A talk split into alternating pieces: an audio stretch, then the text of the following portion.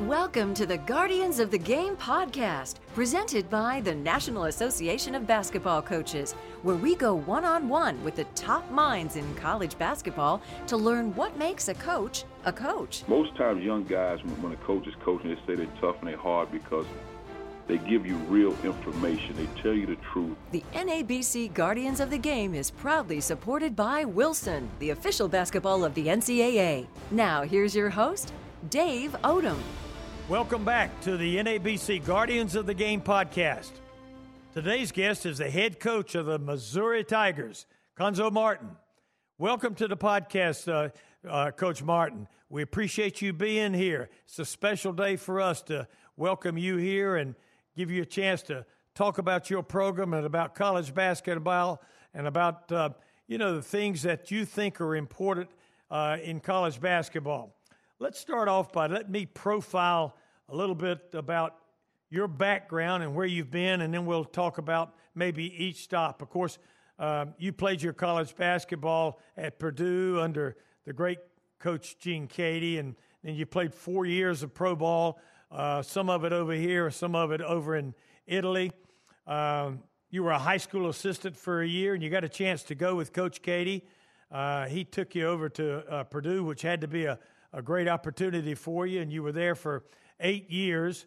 And um, you learned a lot under Coach uh, Keady, I am sure of that. And then you got a head coaching opportunity at Missouri State. Um, you went from there to Tennessee, to Cal, uh, um, uh, out on the West Coast, and now you're kind of back home in the Midwest, Missouri. Tell, tell us a little bit, tell the listeners a little bit about, you know, you've had some different opportunities there and how each one was kind of special to you. Well, it's obviously, I mean, a great background coach and somewhat of my history. But growing up in East St. Louis, uh, I played for the legendary, you know, Benny Lewis, Benny Boss Lewis in high school, East St. Louis Lincoln. We had a tremendous amount of success in high school. Then I went from there to Purdue, uh, which was uh, a wonderful experience and, and playing for another great coach and a, and a great man and Gene Keady, who, who taught me a lot of lessons, and we still talk a lot, probably once a week, just on different things, not necessarily basketball, just life. He's seeing how I'm doing.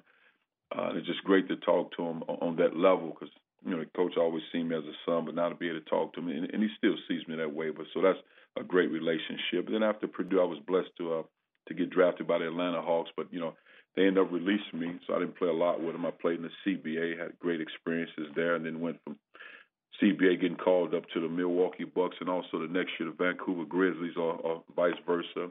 Then I played um, professionally in Italy and had great experiences there. And I was diagnosed with cancer. That's what kind of pretty much ended my playing career. Uh, and then Coach Keady called me with a great opportunity to be on his staff at Purdue in 2008, if I'm not mistaken. Well, 2000, I think. I mean, I get all these times mixed up. And I had eight wonderful years with Coach Keady and Matt Painter was one year to associate and became the head coach and and to be under those two guys I mean it's obviously really being with family and learning from guys that you genuinely genuinely have a great respect for and a passion and love for them. And uh, so I learned a lot of valuable lessons there. And then I, I was blessed with the opportunity to be the head coach at Missouri State. That was my first stop. Um, and it was um, some valuable lessons and lessons I'll take with me uh, for the rest of my life when it comes to coaching and just in the world of basketball and sport because – it was a lonely place my first year as a, as a head coach at Missouri State. I just felt like I had nowhere to turn on, on, on tough days because it's oftentimes hard to talk to my my wife. I felt at the time uh, about struggles with the team and things I was going through, and it was probably difficult talking to my assistant coaches because they're looking to for, to me for direction. So a lonely place, but I, I, I was through prayer and just just constant learning and talking and, and, and developing. I was able to you know weather that storm. Then I went from Missouri State to Tennessee, uh, which is another wonderful learning experience for me. We did a lot of great things there. Uh, great platform, great fan base, a lot of energy, 18,000 plus. Uh, and then I went from Tennessee to Cal Berkeley, which is uh, I think I grew the most as as a coach, and I, and I think more coaching as far as what's the big picture in life. And because we always talk about it as coaches, what's important, uh, the student athletes, the well-being of student athletes. And I think I learned a valuable lesson of that being at Cal Berkeley because those young men that we had on the team took a tremendous amount of pride in the classroom. And not that the other guys didn't, but the university made it important. The athletic department made it important. So it wasn't just lip service, so to speak. And again, not taking anything away from anybody else, but they made you feel it. They wanted to win games. They wanted to win in all sports, but they took pride in the academic piece and making sure the student athletes were excellent in the classroom and gave them everything they need to be successful. And it made me grow a lot as a coach because I've had a tremendous amount of success. We, our staff, with guys graduating but it's it's not just graduating and getting a degree, but putting them in position to have a successful career, but also helping them because just because you have a degree, you still need a helping hand to, to be able to open up doors and make phone calls for your student athletes, but also helping them with interns. So a lot of different things that you can help them with. So I grew a lot at Cal Berkeley from that standpoint, and now I'm here at Mizzou, and I uh, I pray this is my final stop. But as always, God's plan in the end. Well, uh, by my counts, that's eight stops you've made and I don't know how you did that. Uh, you know, one of my questions would be what's involved, uh, because it's got to be really complex. What's involved in starting anew? That is, you know, when you leave, let's say you leave a place like Cal and you go to a place like Mizzou, I mean, you're leaving a lot that you have put in place there. You want to see them continue to, uh, you know, to grow and to get better. Uh, and you're leaving behind people that have counted on you. You know, maybe it's your secretary, it's your, it's um, uh, maybe maybe some assistant coaches. Uh, it might be uh, your academic person or your weight coach. And you're going to Missouri, and you got to set up all of that again. You may have to release some people that are at Missouri to make room for your own people. Is that hard for you? Tell us a little bit about that process. Because, you know, when you're moving across the country, it's never, never, never easy. A lot is left on the wives and the family to overcome that. Uh, great question, Coach. I just, you know, I, have been blessed to have a core group of guys with me at all times. And, and when, when you make decisions, I always, I mean, I, I pray through them constantly. I, uh, and my wife and I would just continue to pray through it and then you make a decision based on what's best for everybody involved. I've, I've never been a guy that made a decision based on uh, financial gain or, or made a decision based on what was best for me personally. It's always a family decision, and the hardest thing was making moves uh, and, and moving my family because that, that that part is so hard, and, and you try not to do that to your children, but but in the end, I always make decisions based on what's best for my family, and I, and I always explain it. And having a great wife who understands, and and oftentimes as as kids, I just say, you know, trust in me and understand that dad's going to do what's best for the family. And, and our kids have been tremendous in all of this. And I give a lot of credit to my wife in helping them give them balance and understanding that this is just what we have to do. But but sometimes I heard a pastor, you know, Bishop T.D. Jakes, a guy that I, I consider a minister to me because I listen to him all the time. He says sometimes sometimes you have to kiss what you love and leave it behind. And and, and that's a hard thing to do wow. in order to continue to push forward. Because what happens is, if you you linger on it too long, it'll take a physical toll on you. Now you're not allowed or not able to do the job at hand that presents itself currently because it's hard to attack what's next when you continue to hold on what you left behind and, and, and you become depleted by dealing with that constantly. So I so I try to get it out of my system as fast as I can, and I prayed it to God, and, and He let it pass. So now I got to push forward and be as strong as I can be because if I'm vulnerable, then everything else around me becomes vulnerable because they expect me to lead, and that's not an easy thing to do. That is a great, great answer, and uh, you know I know that's that's going to mean a lot to particularly the young coaches that are listening. Listen, you're one of several Gene Keady assistants guys that, uh, and you've already talked to uh, about about him calling you every other week or something like that. You know what? Uh, let's see. You got uh, Steve Lavin, you got Kevin Stallings, you got Bruce Weber, you got Matt Painter, you got yourself. I'm probably forgetting somebody. I don't mean to. Why is having a guy like Gene Keady as your mentor so important?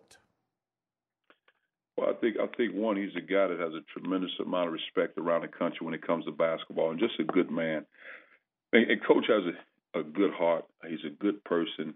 Uh, he, he's obviously an, an, an exceptional coach in, in, his teaching, but he has so much value on, on life skills uh, and just teaching life. Like he would say, you know, one of the things he would always say is like every every day you go to class, you would put a hundred dollars in your bank account, your, your your mental bank account, so to speak. And he said every day you miss class, you would take a thousand out. and, and, and, and those numbers for me growing up in East St. Louis, those aren't good numbers. So I need to go to class every day. So, and I took a tremendous amount of pride in trying to go to class. And I wasn't a great student because it was a struggle for me in a lot of areas. But I got a degree from Purdue, and I take a tremendous amount of pride in saying that because it was hard. But, but I think the thing that makes Coach good is he's a good person, and and he was, you know, you oftentimes people say, was he tough? Was he hard? Well, you, you most times young guys when, a coach is coaching, they say they're tough and they're hard because they give you real information. They tell you the truth. And and oftentimes when you're a good high school player, you don't get real information. I was blessed to get it from our high school coach, and they would be raw and uncut with it. But so when I transitioned to Purdue, it was just coaching. It wasn't personal. He wasn't hard on me. He wasn't mean. He wasn't tough. It was just Coach Keady because I, I got real information growing up. And I thought Coach he was always candid and and and the one thing I thought coach is really good at, and, and I realize it in today's age where a lot of things that you can't say as, as a coach, where you had other programs, coaches would say certain derogatory terms to players, and they didn't mean any harm by it, but they would say certain things to get their players and their team motivated to play games. And coach never used those words when I was a player. And and and that was 20, 30 years ago. and He never used those words and, and and it just makes me appreciate him even more to this day because of the way he spoke to us as young men. And he never tried to break our spirits. And he was a tough guy, but he was a really and I said and I say this in a great way just in case you hear this. Coach was really a teddy bear, and I said it in a positive way because he had a big heart and he's a good guy. We're talking to Cuonzo Martin today, the head basketball coach at the University of Missouri, the Tigers, and uh, in the SEC, and they're making their own mark early on. Listen, taking over uh, the Missouri job um, is no secret. They were struggling. Uh, even back, uh, you know, four or five years ago, uh, there was a lot of uh, problems with the Missouri program. You seem to have refocused not only the team, but the fans. There's a lot of positive atmosphere, positive vibes going around the community and the state of uh, Missouri. You know, as you became a, when you were named, what was the first thing you did? I mean, you looked at the program and you said, "This is what it needs," and then then what? How did you go about maybe attacking that type thing to get the program turned as quickly as you can? Well, the the biggest thing, I, I guess, the plus about I've been through before, so so it wasn't as if I was Uh, it was, it was obviously a different place, but it wasn't if, if I hadn't been through this before as far as building a program and taking over a program. The one thing I knew about Missouri had great tradition, great history. I mean, Norm Stewart, 800 plus wins. I mean, had a great track record. I, am not sure. I don't know why he's not in the Hall of Fame, but that's probably another podcast. But but I, I think for me is, and I, I carry this with me all the time. I think the most important thing because I had I had to get three new assistant coaches as well, so it was back to the basics for me. And I talk about the discipline, and the biggest thing with the discipline is recognizing what has to be done, doing it as well as you can do it, and doing it that way all the time. And that's really easier said than done. But if you have discipline, like I tell our players all the time, we can do a lot of things. We can say do your job and all those things. But if you have a level of discipline and doing it the right way all the time, the word discipline is also another form of love. So that means I have passion for you being successful. But I think with young guys, when they hear discipline, it's like you, you're attacking them, like like sit down, shut up. I'm not saying that. What I'm saying is have discipline so we all can do our job. And that's everybody. That's mean the, the training staff, the doctors, me as a head coach. We got to have that in order for us to move forward.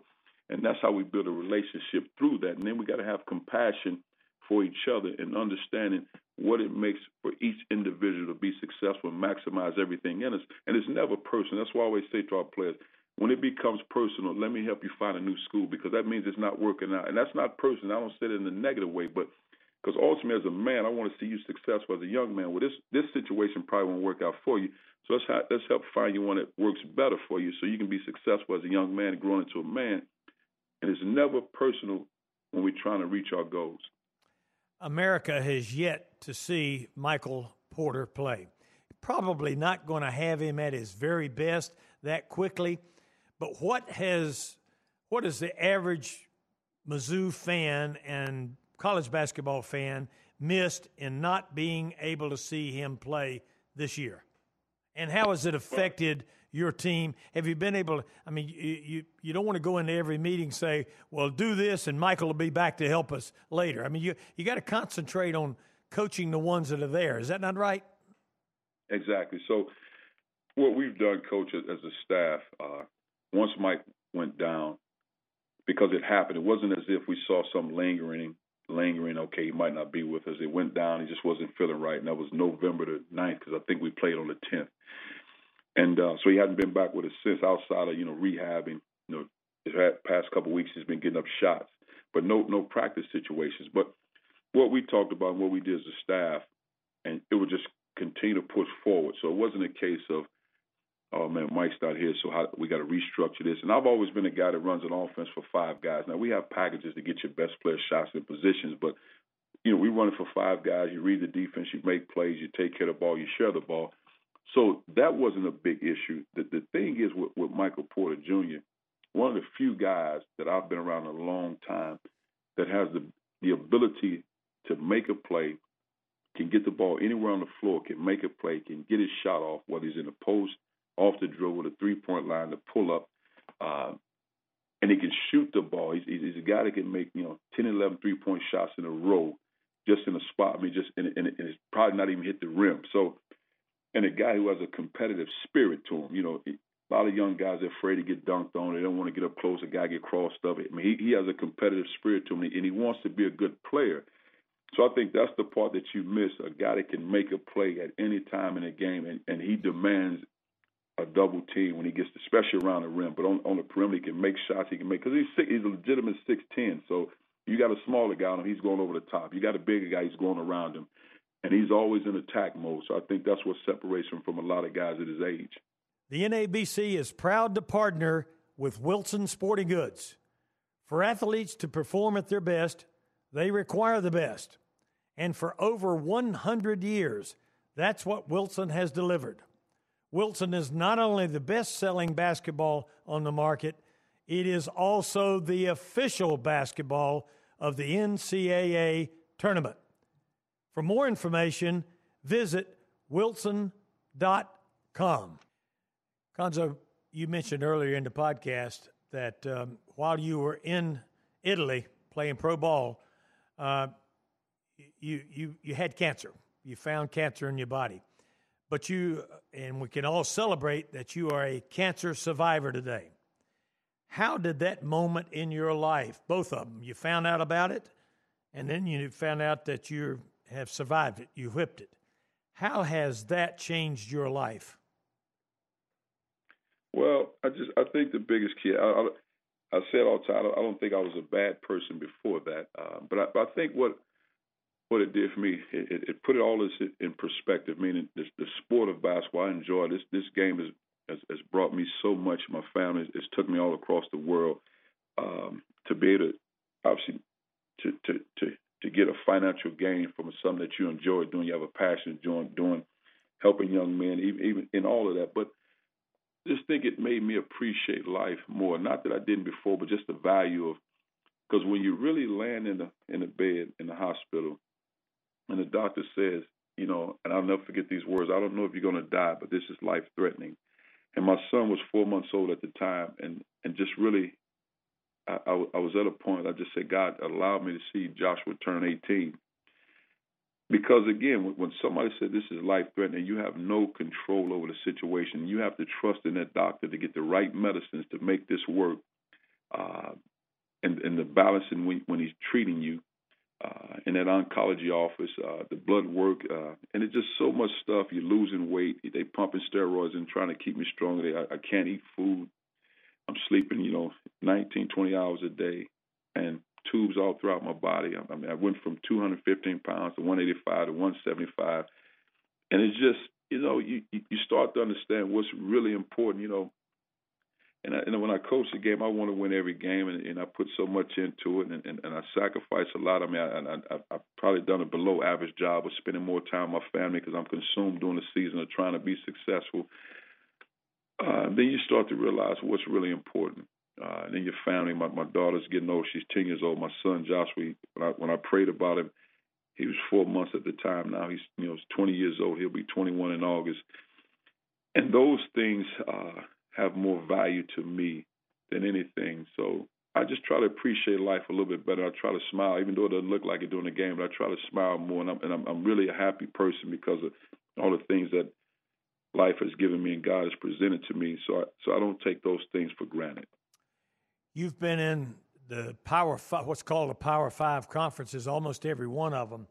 You've been in the SEC twice, Tennessee, now Missouri. You've been in the Big Ten, Purdue, and you've been in the Pac 12. Differences in those leagues. Uh, I'm not asking you which one's better because wherever you are at the time, I'm sure that's the one that's the best. But are, are the style of play, um, what are the differences in those conferences right now? And um, how have you adjusted to them as you move from one to the other? Well, before I answer the Power Five, I, I think when I was at uh, Missouri State, I thought Missouri Valley basketball was the best around it. Their fan base, the, the, the conference tournament, just great energy, great passion. All those things were great about that. So that was great. But when you're talking to Power Five, uh, when I was at you know Tennessee, in comparison to being at Mizzou now, I think the SEC is a little bit better as a league across the board. I think the numbers, the RPIs, everything can say that. Uh, so I think the SEC is at a high level right now, and arguably the best conference in the country. And when I, being in the Pac-12, uh, it was great basketball, up and down style game, uh, free flowing. You know how, how the games are officiated. You know, touch calls. I mean, I don't, I don't know if you can be as aggressive defensively as you'd like to be, even though the calls across the board are supposed to be the same. I don't know if you can be as aggressive defensively as you like in the Pac-12. This kind of way the games officiated. But I think they're all great. They're all great coaches, great leagues. Uh, the, the commissioners do a great job in representing the league. So it's hard to say. You know, I mean, I, I think the SEC again is a a great league, and the numbers show right now the level they're at. And I think the SEC will continue that because you got great coaches. I mean, tremendous amount of talent. Uh, the officials, uh, you got some of the best in the game. So I think it's a wonderful league to be a part of. And, and you got the SEC and the ESPN uh, working together, you can't lose. Um, you, you know, you've been coaching college basketball a number of years now, and you, you've seen it from different vantage points. How has the game itself, I mean, between the lines, how has that changed over the course of the years? And why has it changed? Why? In other words, are we copying the NBA? Or, are we kind of uh, pioneering our own brand? How do you see that? What, what are the changes in college basketball within the lines?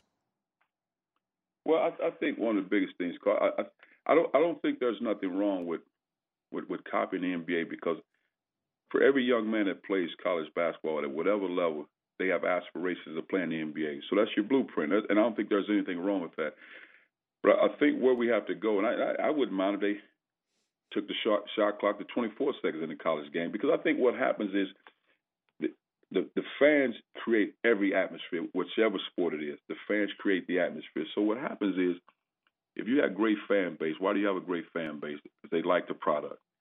So that means you got quality student athletes in any sport. They're entertaining. You want to be entertaining because if I'm a fan, if it's not entertaining, then why am I going? I can watch that on TV. So that means we have to be entertainers because it's a sport. And, and people paying an X amount of dollars to be entertained, whether you want to lose the game or not. I want to be entertained when I attend that game. Yeah, I'm an alum and I'm a fan and I support and all that, but I still want to be entertained because after a while, if it's not a good product and you're not winning games, I'm not going to that game. So I think what happens is you have to entertain first.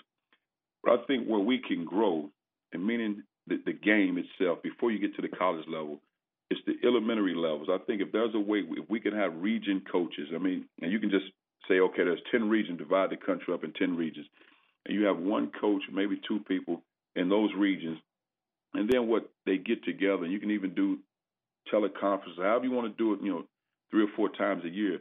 And what you do is you say, okay, this is what we're working on this week. It's September the 5th, and at the elementary level, junior high and high school level, September 5th. This is what we're working on across the country jump stop bounce passing, left hand layups, right hand layups, whatever it is you're talking about.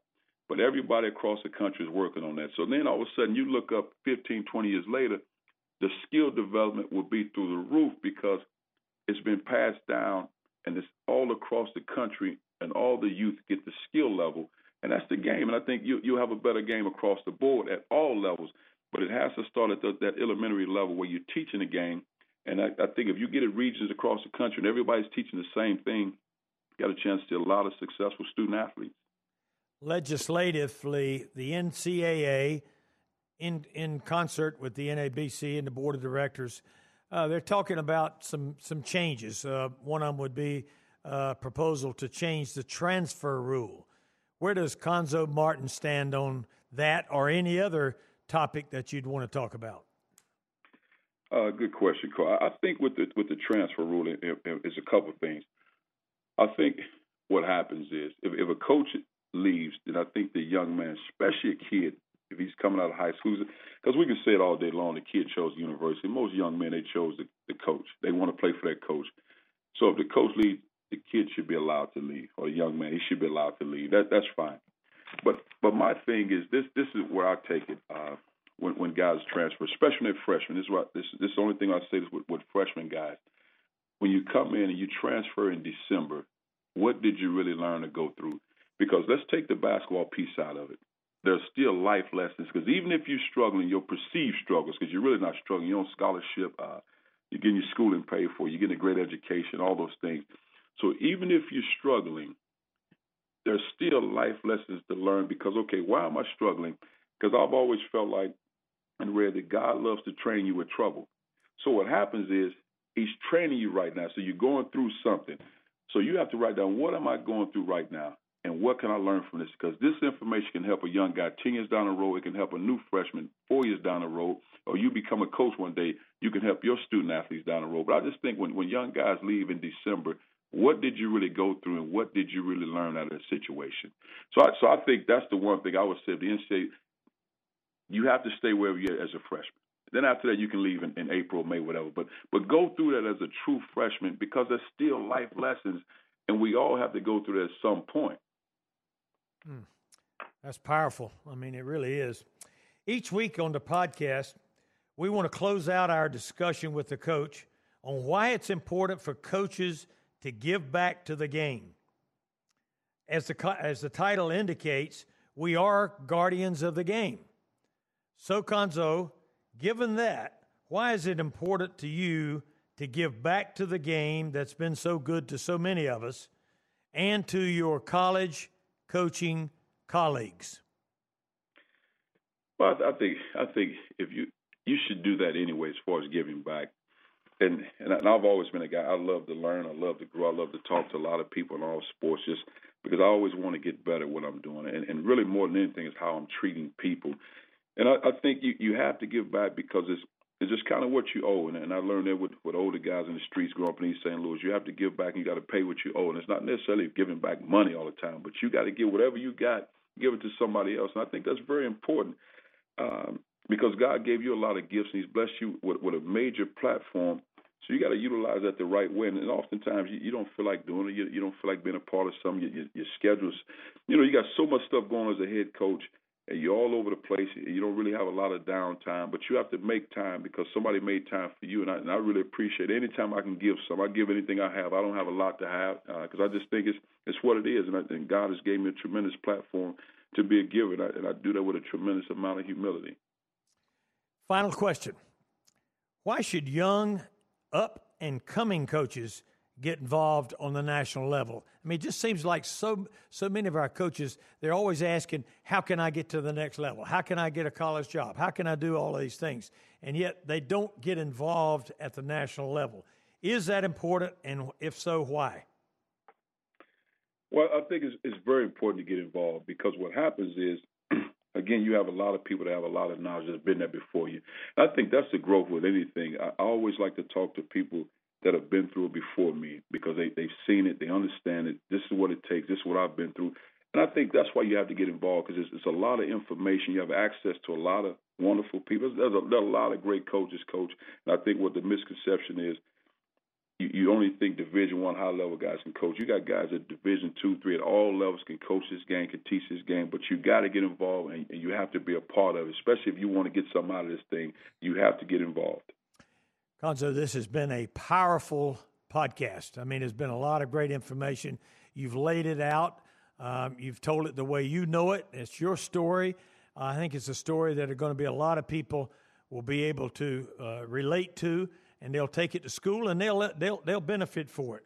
So on behalf of the NABC and anybody that loves college basketball, we thank you for the last half an hour and, and the time that you've uh, given us. I know that um, in the future uh, we're going to be hearing a lot of good things about Missouri, uh, about the Tigers, about Columbia, uh, Missouri, and the state of Missouri. People are going to be really excited about that.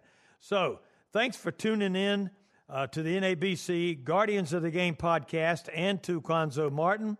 Thanks for taking some time to be with us. Good luck to you and your Tigers for the rest of the season. Win them all. Uh, for those that are listening, uh, to learn more about the NABC, visit the NABC.com and follow us on Facebook and Twitter at NABC 1927. We'll be back next Monday with another guest and another episode of NABC Guardians of the Game. The NABC Guardians of the Game is proudly supported by Wilson, the official basketball of the NCAA.